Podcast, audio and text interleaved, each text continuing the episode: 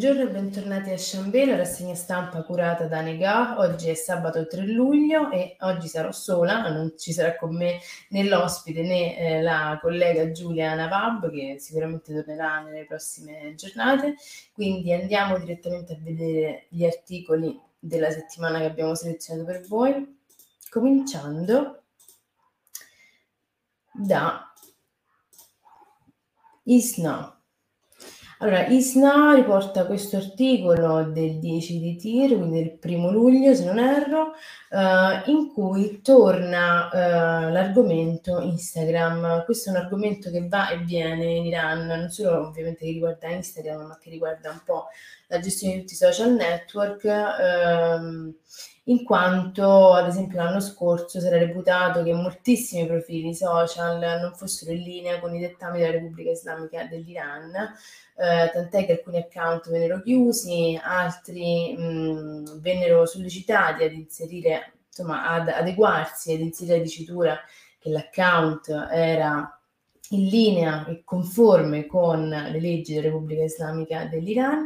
In questo articolo in particolare il portavoce della Commissione Culturale ha dichiarato che per il momento non si tratta di una chiusura, il loro programma non è quello di chiudere il social network, ma quello di regolamentarlo, eh, in quanto c'è, secondo il suo parere, una corruzione dilagante e eh, soprattutto la cosa grave è la mancanza appunto di una eh, regolamentazione nell'utilizzo di questo social. Si parla probabilmente di filtrare i contenuti provenienti da, dall'estero, eh, insomma staremo a vedere nelle prossime settimane come eh, evolverà questa, questa programmazione. Eh, Certamente in Iran Instagram è un social molto eh, famoso tra i giovani e non solo, molto utilizzato, eh, quindi certamente qualsiasi modifica o filtro potrebbe comunque danneggiare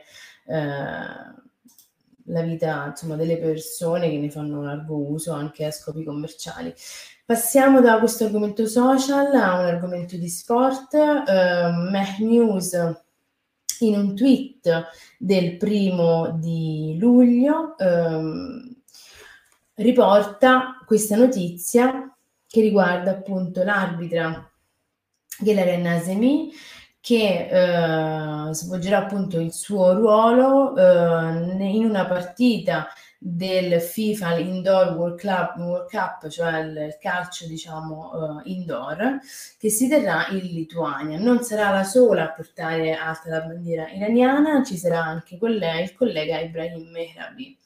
Um, quindi questa è una notizia che riguarda lo sport. Passiamo adesso dallo sport alle temperature calde, perché eh, è estate. Quindi, essendo estate, eh, anche in Iran, insomma, eh, le temperature fanno preoccupare moltissimo, eh, tant'è che sette comuni rischiano di tenere chiusi alcuni dei propri uffici proprio a causa delle alte temperature. Um, passiamo agli appuntamenti della settimana. Ah, come sapete riparte il Festival Vicino Lontano, Premio Terzani, ehm, che è partito ieri, eh, primo luglio, e si concluderà il quattro luglio. Sarà un, un evento, insomma un ciclo di incontri eh, in collaborazione con Libreria in Comune, il patrocinio di Amnesty International Italia, come potete vedere. Si è parlato ieri Del, della storia di Sepide, con la partecipazione appunto di Luciana Borsatti, Fabrizio Foschini, Emanuele Russo e Francesco De Filippo. Um, ieri si è parlato appunto del libro della, di Luciana Borsatti, Diranno al tempo di Biden. Uh, oggi sabato tre luglio alle otto e trenta, all'ora del Cristo, Costituzione, articolo ventuno, libertà di stampa e di espressione, di nuovo con Luciana Borsatti, Fabia Martini e Barbara Schiavulli. Sono sicuramente incontri molto interessanti che vi consigliamo di, se siete perlomeno in, in zona, che vi consigliamo di, um, di, di vedere. Um, Per quanto riguarda invece gli appuntamenti online, abbiamo questa settimana un programma interessante di Antonello Sacchetti. Eh, dunque si parte domenica quattro luglio alle ore ventuno, millenovecentoquarantadue, I profughi polacchi in Iran, diretta con Antonello Sacchetti.